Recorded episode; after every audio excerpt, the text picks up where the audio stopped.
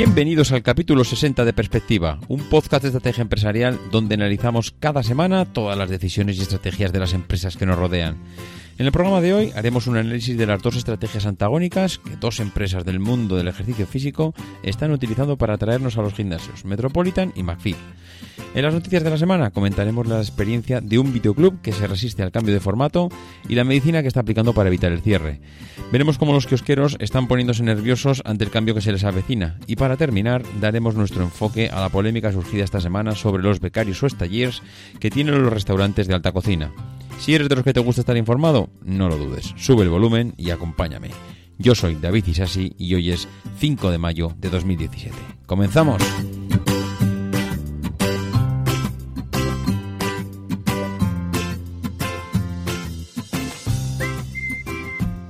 Muy buenas a todos, ¿cómo estamos? Una semanita más, aquí al pie del cañón, ¿eh? Bueno, pues esta semana la verdad es que hemos tenido muchas noticias interesantes, ha habido cositas que realmente me han llamado la atención y que, y que he tenido que seleccionar entre unas cuantas.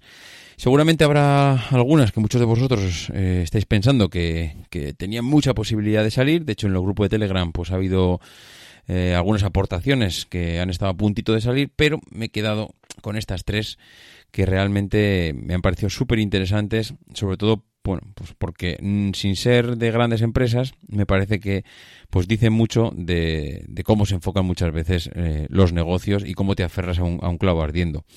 Y el primer ejemplo del clavo ardiendo, pues lo tienen los eh, amigos del videoclub de ficciones Tirso. El, el, dueño, Andrés Santana, leía en el artículo eh, que, bueno, que hacían en el periódico del Español, eh, que, justificaba pues que bueno que, tenía todavía razón de ser tener un videoclub en el año 2017 y que a pesar de los problemas económicos por lo que está pasando pues que él entiende que bueno que su modelo de negocio el videoclub de toda la vida en el que puedes ir a alquilar una película en VHS o hoy en día ya en DVD pues que bueno que tiene su público y que todavía pues que tiene sentido el poder el, poder mantener el negocio darle un par de vueltas de tuerca como él tiene pensado dárselo.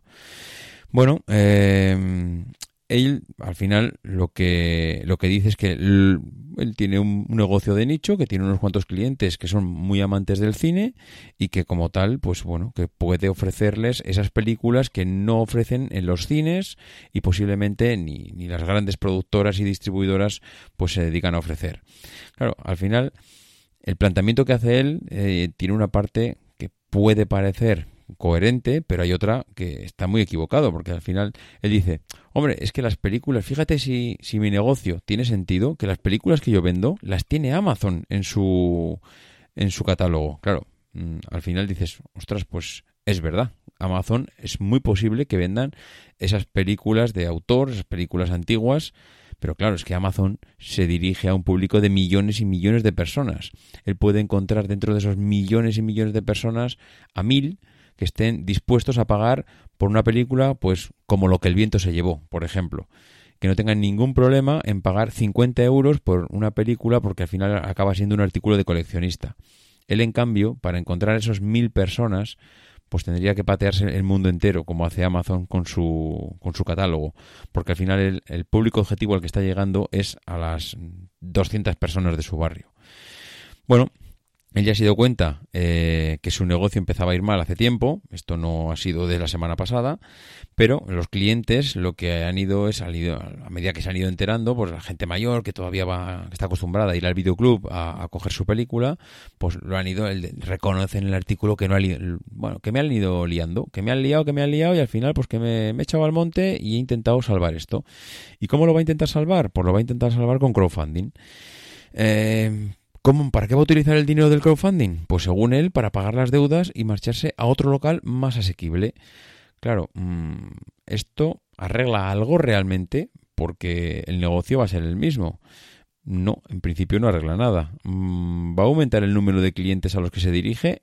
Mm, no. Con lo cual, el, cliente y, su, su, objetivo, su cliente objetivo va a acabar siendo el mismo. ¿Va a diversificar el negocio? tampoco. Con lo cual, si los clientes van a ser los mismos, vas a diversificar el negocio, ¿para qué, ¿para qué te va a servir ese dinero que vas a recaudar de los clientes? Pues según él, para pagar deudas, cosa que no debieran de pagársela a sus clientes. Y lo segundo es para encontrar un local más barato y traspasar el negocio. Claro, al final si traspasas el negocio, en un, en un, negocio como el que él tiene, que es un videoclub, lo que estás haciendo es reducir el número de metros cuadrados donde tú estás exponiendo las películas.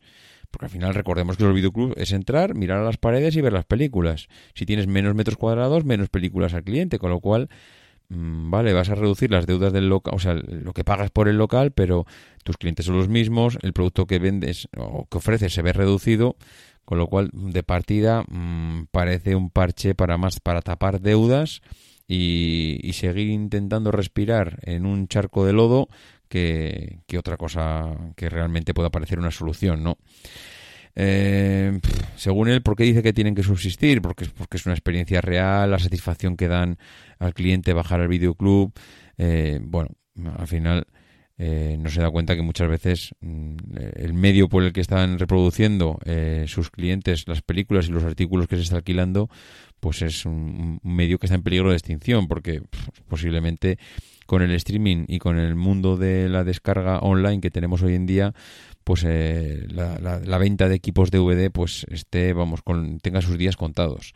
De hecho, hemos pasado, eh, bueno, que es el ejemplo más claro de que, de que es un negocio en peligro de extinción, que lo raro es que no se haya extinguido ya, hemos pasado de 7.000 videoclubs en el 2005 a 400 en el 2017.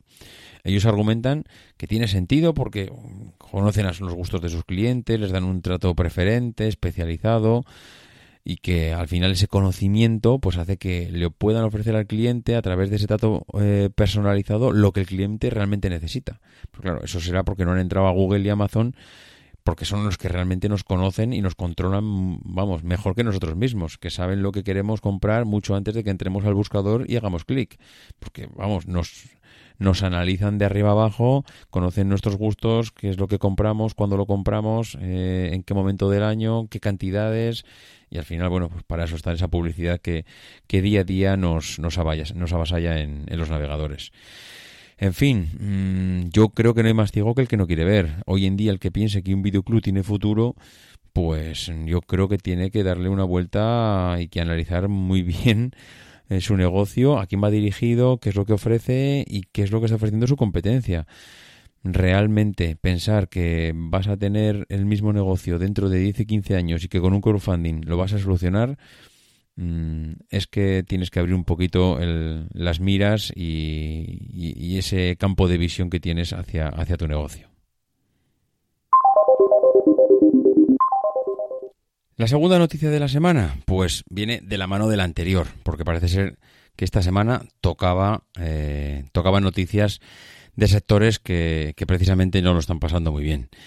Otro de los artículos del español, pues hablaba de los kiosqueros. Mm, decía el artículo que los kiosqueros se plantean boicotear al periódico El País por echarse en brazos de Amazon, ya que parece ser que hay un acuerdo entre Prisa y Amazon para enviar sus periódicos impresos, incluyendo el AS y el periódico Cinco Días, pues a casa de los lectores sin pasar por el, por el kiosco de prensa. Ojo, entre paréntesis de esta noticia, otro negocio más que eh, mete eh, Amazon dentro de su saco de inmenso tienda que, que, distribuye cualquier producto que tú vendas, ellos te los distribuyen por el mundo. O sea, es otra cosita más que Amazon se va a encargar de, distribuir y de reventar el, negocio reventar en el, en el, buen sentido, vamos, no, no, no en el malo como lo están viendo ellos. Evidentemente a ellos les afecta muchísimo porque eh, parece ser que esta experiencia que va, que va a empezar a ponerse en marcha, eh, pues ya, o sea, a finales de abril, principios de mayo en, en Madrid y que próximamente se va a pasar a Barcelona, pues eh, se va a empezar a, distribuir a, a, través de Amazon Prime Now, que son los dos únicos sitios donde en Madrid y Barcelona donde se disfruta de este servicio y que, bueno, pues que a partir de ahora, si tú necesitas uno de estos periódicos, ya no necesitas ir al kiosco, sino que si vives en Madrid o en Barcelona, te eh, lo pueden llevar a casa. Bueno, pues cuando ves las reacciones del presidente de la Asociación de Vendedores de Prensa de la Comunidad de Madrid, el señor Rafael Artacho, claro, dices, es que cómo, vamos, cómo no les va a pasar a esta gente mm, este tipo de cosas, mm, no, no solo hoy, hoy, más tarde o más temprano. O es que al final Dices, porque es que lees las declaraciones después de las reuniones que han tenido para analizar el problema Y te das cuenta que es que al final es mm, el problema que tienen determinados taxistas es que no acaban de comprender que el el problema no son las empresas, el problema son los clientes. Lo mismo que los taxis siempre están empeñados en que es la administración las que tiene que protegerles, mientras las grandes eh, multinacionales y las grandes empresas del, bueno, que, han entrado en el tema del automóvil, eh, pues eh, lo único que están haciendo es intentar convencer al cliente, no convencer a la administración. Precisamente con quien tiene más problemas son con las administraciones por temas de licencias y demás. Y aquí el problema que tienen los, las asociaciones de vendedores de prensa, los kiosqueros de las ciudades, es que piensan que, eh, que, los distribuidores, que los creadores de contenido, los que están haciendo los periódicos, las, las editoriales, eh, tienen que mirar por ellos, porque las declaraciones de este hombre es, primero, vamos a informar a todos los vendedores de esta acción. Es decir, la primera medida que van a tomar los vendedores de prensa es poner el ventilador de la indignación y apuntar a todos. Que todo Dios se mosquee con el editor como si eso fuera a solucionar algo. O sea, es, primero, la medida medida, que es informar a todo el mundo, lo que hace es nada, ¿vale? Encabronar más al personal, pero solucionar nada, cero. Dicen, entendemos que va a crear un malestar y que el periódico o el grupo El País se va a ver bastante perjudicado en su exposición en nuestros puntos de venta. Mm, vamos a ver si el país se ve perjudicado en su exposición, en sus puntos, de venta, mm, yo entiendo, por lógica aplastante, que se venderán menos periódicos el país. Y si eh, se venden menos periódicos, mm, entiendo que tú también venderás menos o ganarás menos, ¿no? Mm, no sé, vamos, me da la sensación. Continúa las declaraciones diciendo, no vamos a considerar el país como un periódico grato para el vendedor, aunque por supuesto se va a seguir vendiendo porque nuestros clientes son lo primero. Joder, qué grandes.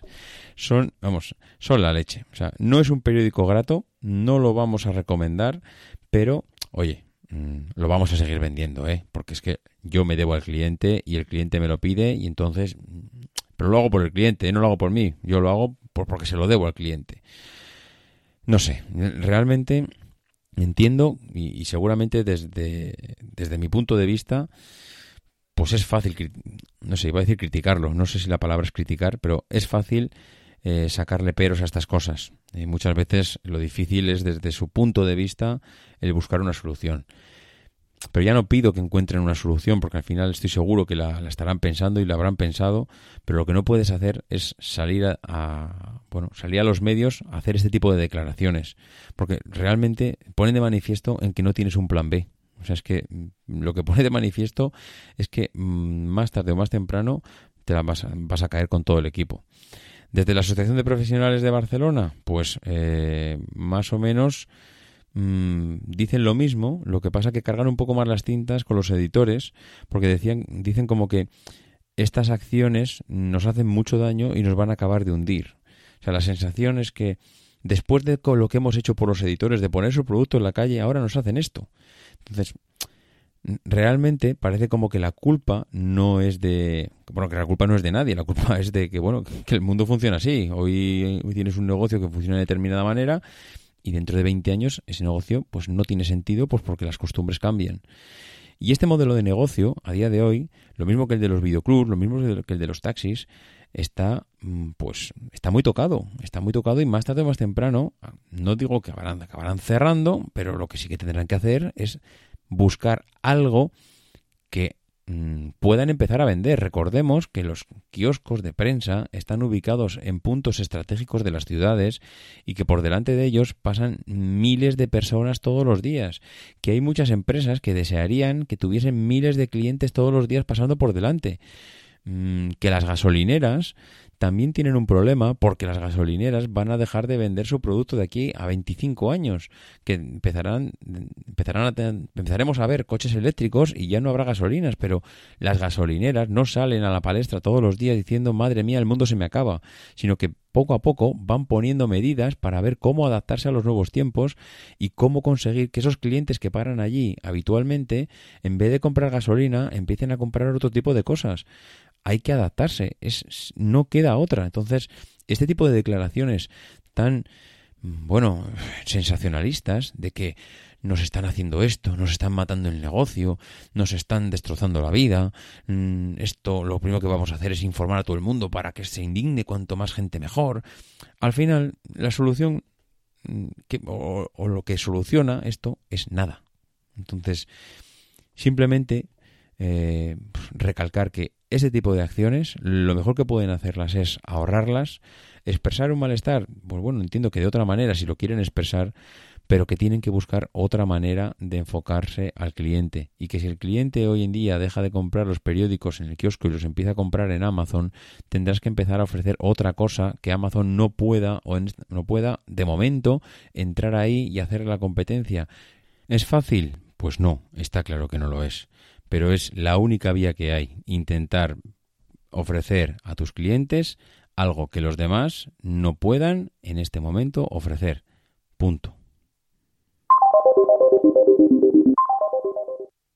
Y la última noticia que me ha llamado muchísimo la atención, pues venía eh, del mundo de la cocina, venía de las, de las, bueno, los grandes chefs de la cocina, esa alta cocina que tanto, eh, bueno, acaba saliendo en prensa y tanta publicidad tiene. Y hay dos chefs, especialmente, que son los que presentan Masterchef, el programa Jordi Cruz y Pepe Rodríguez, que son, eh, junto con una mujer, las que, los que hacen de presentadores y jurados del programa, los que esta semana han sido noticia porque ha salido un poco a la luz un, bueno, un tipo de un tipo de, iba a decir, de mala práctica dentro de estas eh, de estos restaurantes de alta cocina que parece ser que es algo muy habitual pero que hasta ahora no lo sabíamos y es que ellos utilizan mm, becarios ellos les llaman en su argot talleres que no sé exactamente qué tipo de qué tipo de significado te puede tener esta palabra, pero bueno, como becarios lo entendemos todo. Utilizan becarios dentro de su cocina pues para poder eh, dar abasto al servicio que tienen en, el salón y, y, que, bueno, parece ser que según le comentan todos los medios y bueno, que ellos también lo han reconocido, que este, estos becarios no cobran. Ellos al final eh, lo que están haciendo es les dejan entrar a la cocina, a cambio de ayudarles y bueno, tener en su currículum esa, esa experiencia de yo he trabajado en el restaurante de Jordi Cruz, o yo he trabajado en el restaurante Can Roca, o yo he trabajado con Martín Berasategui. Bueno, pues esto eh, al final pues parecía mm, eh, para ellos desde luego lo más normal que a cambio de que tú puedas entrar a su cocina y aprender, ellos, eh, tú, tú ofreces un trabajo y les ayudas a sacar el restaurante adelante. Hombre, a ver, mm, sí y no. La verdad es que que tú des un trabajo a cambio de una formación, pues eh, no sé, eh, la sensación que da es que no está bien. Algo, algo chirría, porque las, al final parece que te están aprovechando de ti, ¿no? Tú, tú, vas allí, estás trabajando para ellos, estás metiendo un montón de horas al día porque evidentemente los restaurantes lo requieren y mucho más estos restaurantes de alta cocina donde la dedicación es muy alta y a cambio ellos mm, están aprovechándose porque basándose en una formación, mm, bueno, entiendo que también a un nivel muy alto porque no todo el mundo puede estar allí, pues no te pagan, no te pagan eh, entendiendo que te están formando y que al final una cosa con la otra. Yo tengo una visión un poco menos talibán de estas cosas. Mm, por un lado, mm, creo que ese acuerdo tácito que se produce entre ambos, porque claro, al becario nadie le obliga a entrar. Entiendo que claro, como está ansioso por formación y por conocer lo que allí pasa, Claro, le interesa muchísimo tener esa formación y más de esta gente que tiene tanto prestigio y que luego a futuro a ti te va a beneficiar en tu currículum. Pero claro, mm, creo que hay otra manera de hacer, de hacer esto. Todo el mundo cuando quiere hacer un máster en un determinado eh, campo, no va a una empresa y se ofrece allí a, trabajar gratis para la empresa para aprender. Lo que hace todo el mundo es, si tú quieres aprender en un determinado campo, en una especialidad, te apuntas a un máster determinado y allí van los diferentes especialistas de varios campos y si no te gustan los especialistas tendrás otros máster que tendrán otros especialistas, otros expertos en un campo determinado que lo que harán es darte la formación que requiera el máster donde te has apuntado. Tú por ese máster pagas un dineral, los másters valen muchísimo dinero apuntarse a ellos, pero una vez que obtienes la formación, pues o tienes ese conocimiento, ya estás, digamos, entre comillas, preparado para ir al mercado laboral y allí sí que te pagarán por el trabajo que realices. Entonces, yo creo que este puede ser el camino donde pueden darle una vuelta a esta parte del negocio. Es decir, si tú necesitas becarios gratuitos porque dices que si esta gente cobrase el restaurante tendría que cerrar porque no podría subsistir, el negocio no tendría sentido, igual lo que tienes que hacer es esa formación que estás dando dentro de tu restaurante, lo que tienes que hacer es sacarla fuera. Cobra por ella, cóbrale a cada uno 6.000, 12.000 euros, que es lo que valen los másters hoy en día. Los másters valen un auténtico dineral. La gente paga unas auténticas barbaridades por asistir a un máster. Entonces, sal de tu restaurante, ofrece un máster, enseña a los a las personas, a los que quieran ir ahí, a estos eh, bueno, a estos cocineros que quieren ir al restaurante y aprender y decir que han aprendido de Jordi Cruz o de Berasategui o, o de Adrià o del que sea. Entonces, bueno, prepara un máster, cobra por esa formación y cuando esa gente salga de ahí y tú los contrates para tu restaurante, les empiezas a pagar. Porque al final es que es lo justo. Están haciendo un trabajo y lo normal es que pagues por ello. De esta manera, todo el mundo estaría satisfecho. El que ha pagado por una formación especializada y selecta de unos auténticos expertos, pues tiene en su currículum máster en no sé qué, o máster en alta cocina especializado en no sé qué historias. Vale, pues eso ya aparece en tu currículum para siempre, podrás sacarlo delante de quien sea y quien te lo pida para conocer tu formación pero en el momento que empieces a trabajar en un restaurante eh, de, esta alta cocina, entre comillas, que, mencionan ellos, empezarás a percibir un sueldo y todo tendrá sentido.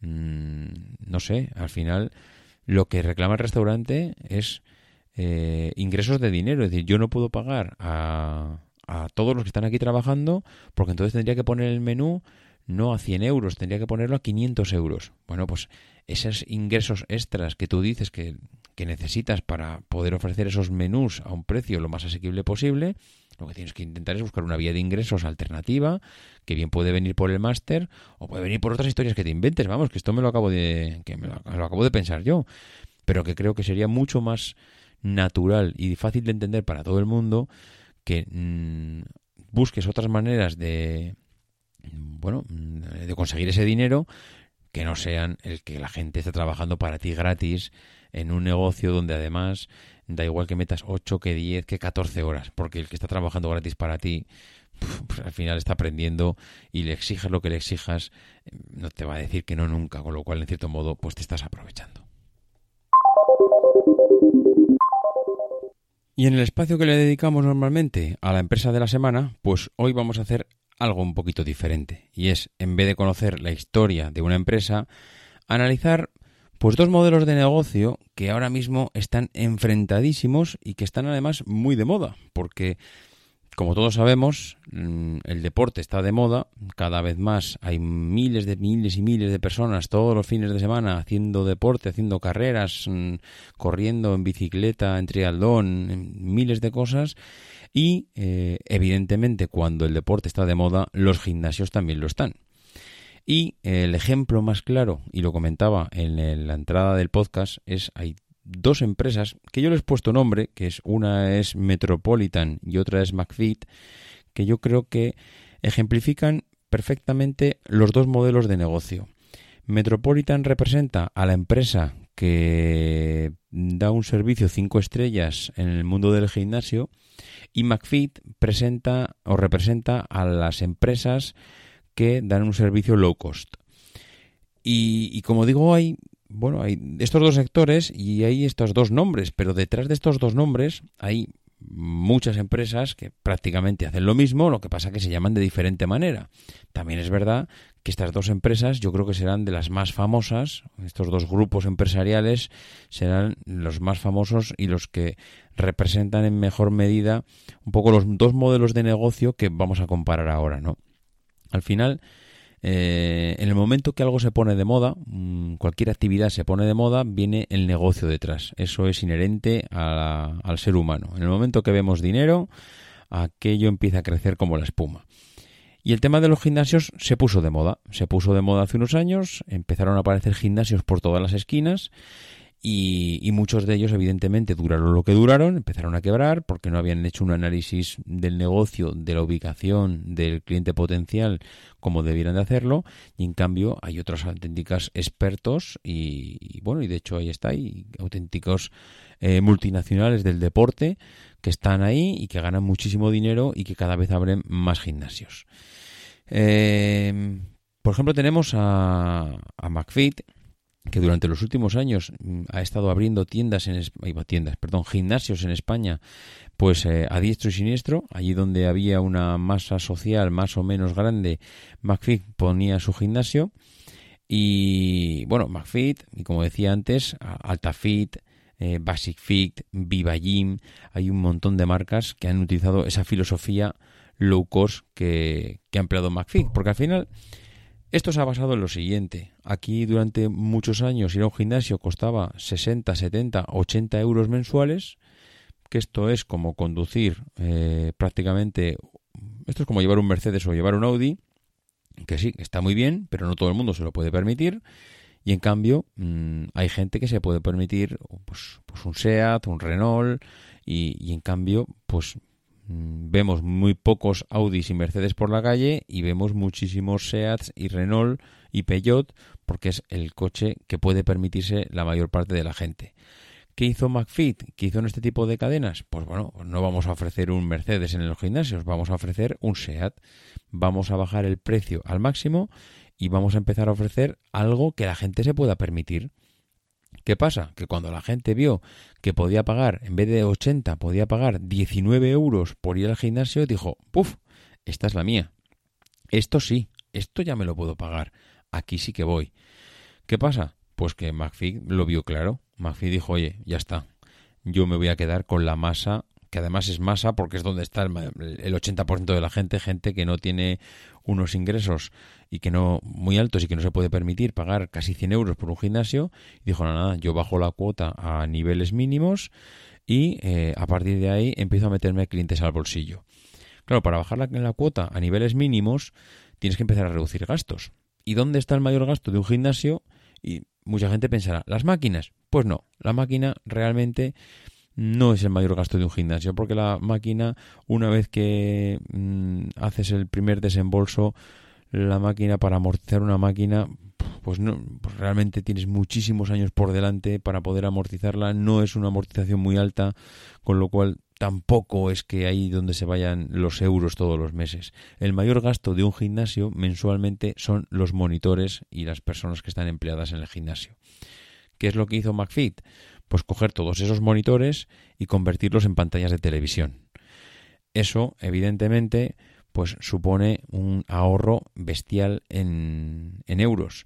Porque mm, para, para, decir, para abarcar, no me salía la palabra, para abarcar un, el número de horas que está abierto un gimnasio, si tú das una clase de spinning o si das una clase de fitness o si das una clase de yoga o si das cualquier tipo de clase, Claro, necesitas una persona por la mañana y una persona por la tarde. Si necesitas esas dos personas, son dos sueldos que estás pagando para una determinada actividad. Claro, si tienes muchas actividades, son muchísimos sueldos los que se van en el gimnasio.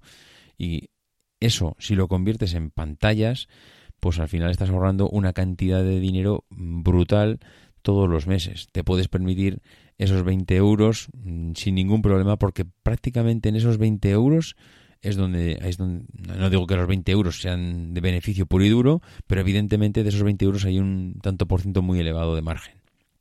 Con lo cual, pues ¿qué han estado haciendo para diferenciarse unos de otros? Bueno, pues han estado haciendo cosas, han estado tomando decisiones diferentes, como por ejemplo cambiar los horarios de apertura. Ha habido gimnasios que murieron de éxito, tenían tantísimos socios que tuvieron que cerrar. Y dices tú, ¿cómo puede ser? Si tienes tantísimos socios, que es el objetivo de un gimnasio, ¿Cómo puede ser que tengas que cerrar? Pues sí, lo tuvieron que hacer porque los socios iban en la misma franja horaria a hacer deporte. Y no hay nada que odie más una persona que va a un gimnasio es estar esperando en la máquina a que uno termine para poder empezar. Eso, el que no lo ha sabido ver, pues se ha equivocado. Y lo que lo supieron ver, ¿qué hicieron? Pues empezar a repartir la gente en diferentes franjas horarias. ¿Cómo se hace eso? Abriendo 24 horas y tú dices, ostras, voy a tener que abrir 24 horas. ¿qué me va a suponer esto en, en recursos? Bueno, realmente no te va a suponer nada porque mm, a mucha gente, a muchos socios, lo que se les hace es darle la llave del gimnasio y si tú quieres ir a las 4, a las 5, a las 3 de la mañana, puedes ir cuando quieras porque tienes acceso al gimnasio. Y como seguramente hay un guardia de seguridad y no hay monitores, pues realmente el gasto no es tan grande. Eh, al final, pues es una solución. Mm, es una solución porque realmente ha funcionado en muchos sitios y además está probado. Vayas a la hora que vayas, siempre hay gente. Evidentemente va a haber mucha más gente a las 6 de la tarde que a las 5 de la mañana, pero de momento ya empiezas a diversificar a los clientes. Habrá unos que vayan a las 5, otros que vayan a las 10 de la noche, otros que vayan a las 11 y otros que vayan a las 6 de la mañana. Entonces, de momento ya eso es una solución, empezar a diferenciar los horarios de apertura de los gimnasios. Luego, ¿Cómo, han ¿Cómo se han diferenciado los que dan un servicio premium 5 estrellas? Bueno, pues aprovechándose precisamente de algo que los otros no tienen, y es el trato personal. ¿Qué es clave cuando uno se apunta a un gimnasio? El primer mes. El primer mes es el mes donde el gimnasio lo va a dar todo por ti. Tienen que meterte el veneno en el corazón. O sea, tienen que meterte el deporte en vena y tienen que hacerte adicto al deporte. Entonces, hemos, em, todos hemos empezado y todos hemos abandonado el gimnasio alguna vez. Te cansas de sudar, te aburres, aparecen nuevos incentivos en tu vida, de repente hay un partido de no sé qué que van con los amigos y te tomas unas cervezas. En definitiva, hay 200.000 motivaciones para que dejes el gimnasio. Y eso es así. Y en los gimnasios con monitor, estas cosas, en el primer mes, pues lo cuidan mucho, porque lo que necesitan es meterte en vena el deporte, que te hagas amigo del monitor, que te sientas como si estuvieses con los amigos tomándote una cerveza, lo que pasa que en lugar de tomarte una cerveza, lo que estás allí es hablando con ese colega, entre comillas, que se ha convertido en monitor, que cuando empiezas a hacer deporte, cuando te subes a la bici, se acerca alguien y te cuenta su vida, y cómo te ha ido, y qué tal el fin de semana, y cómo lo llevas, y en el trabajo qué tal estás, y cuéntame tu vida. Eso es fidelizar a un cliente. Y en los gimnasios, que son, digamos, entre comillas, eh, top, de esos gimnasios cinco estrellas, esto está cuidado al milímetro porque saben que les va la vida en fidelizar al cliente y sobre todo durante el primer mes. Es lo que decíamos antes también en cuanto al trato de las personas.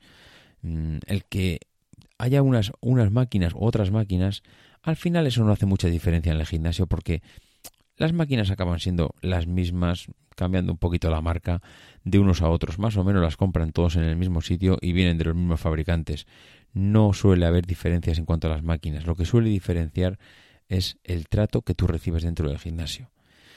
Al ser una cadena grande, pues te supone sobre las pequeñas que puedes ofrecerle al cliente ir al resto de gimnasios cuando está en movilidad. Esa es otra de las cosas que se han ido diferenciando los gimnasios, las grandes cadenas sobre las pequeñas.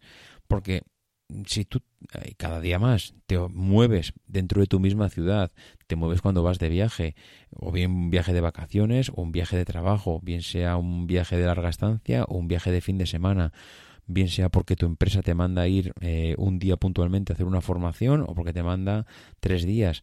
Si tú tienes un gimnasio de tu cadena cerca, lo que te pedirá el cuerpo si estás acostumbrado a ir al gimnasio es que vayas allí a hacer deporte Mm, pues a la hora de comer, después de salir de esa formación en el trabajo, o por la mañana ir a correr un rato antes de ir a trabajar, en función del horario que tengas.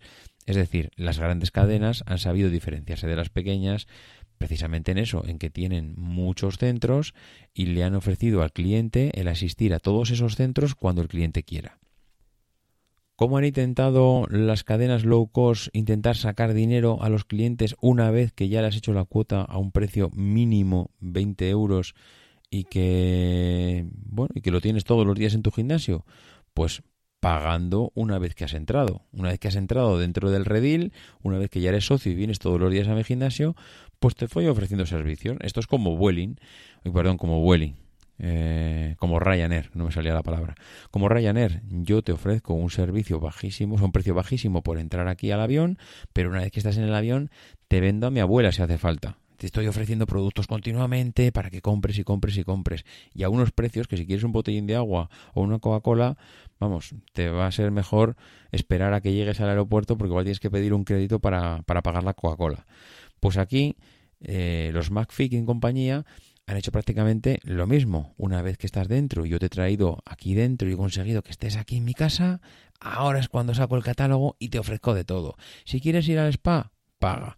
¿Quieres una clase extra de no sé qué? Paga. ¿Quieres un masaje? Paga. ¿Quieres hacer, al final, ofrecer una serie de servicios una vez que estás dentro?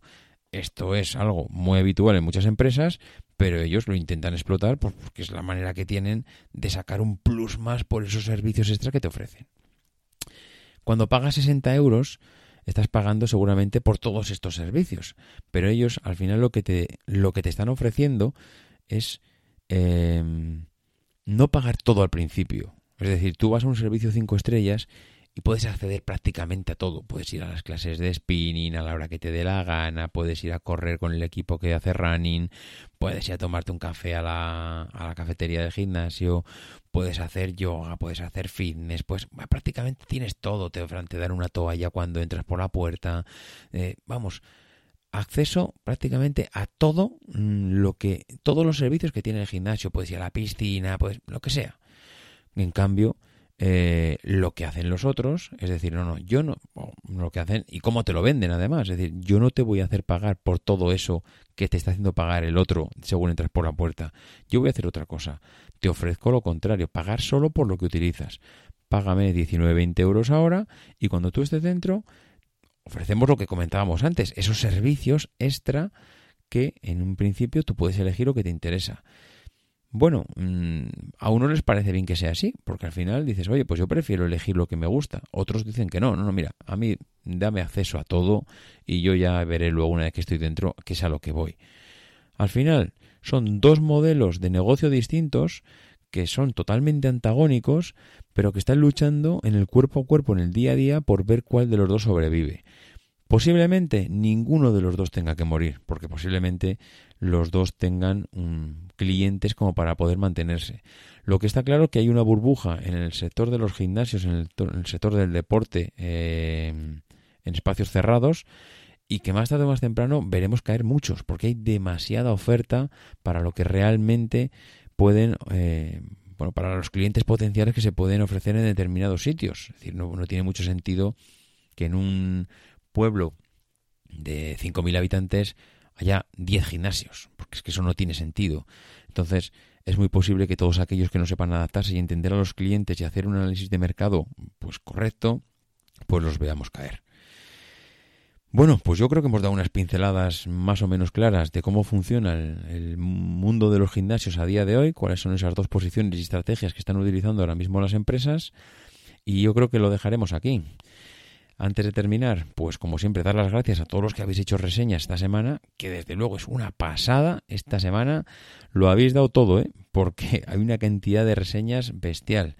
Eh, muchísimas gracias a John Jiménez, a Convergente Pensador, a Mofli, a Javier LB, a J. Vallés, a Juancho Pancho 73, a S43 21 23 4, a ItX, a Marín Mil, a Vitor 7, Ana García Yaria, a Nan0507, a Currolisto, a Estuzo Cub, a PGDer, a Carlos 10 y a Gonzalito99. Oye, muchísimas gracias a todos de verdad, ¿eh? una pasada la cantidad de reseñas que hemos recibido esta semana.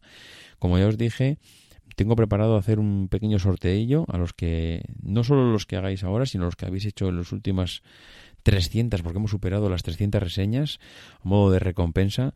Y la semana que viene desvelaremos eh, cuál ha sido, cuál va a ser ese, ese pequeño obsequio, ese sorteo que vamos a hacer para esas personas que se han tomado la molestia de, hacer esa reseña en iTunes.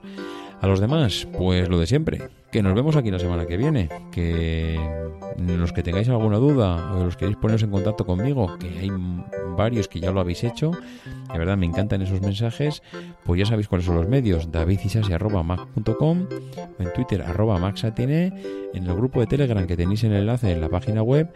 Y a los demás, pues lo que decimos siempre, que no dejéis de intentar ser uno de esos locos que hace lo imposible por cambiar el mundo.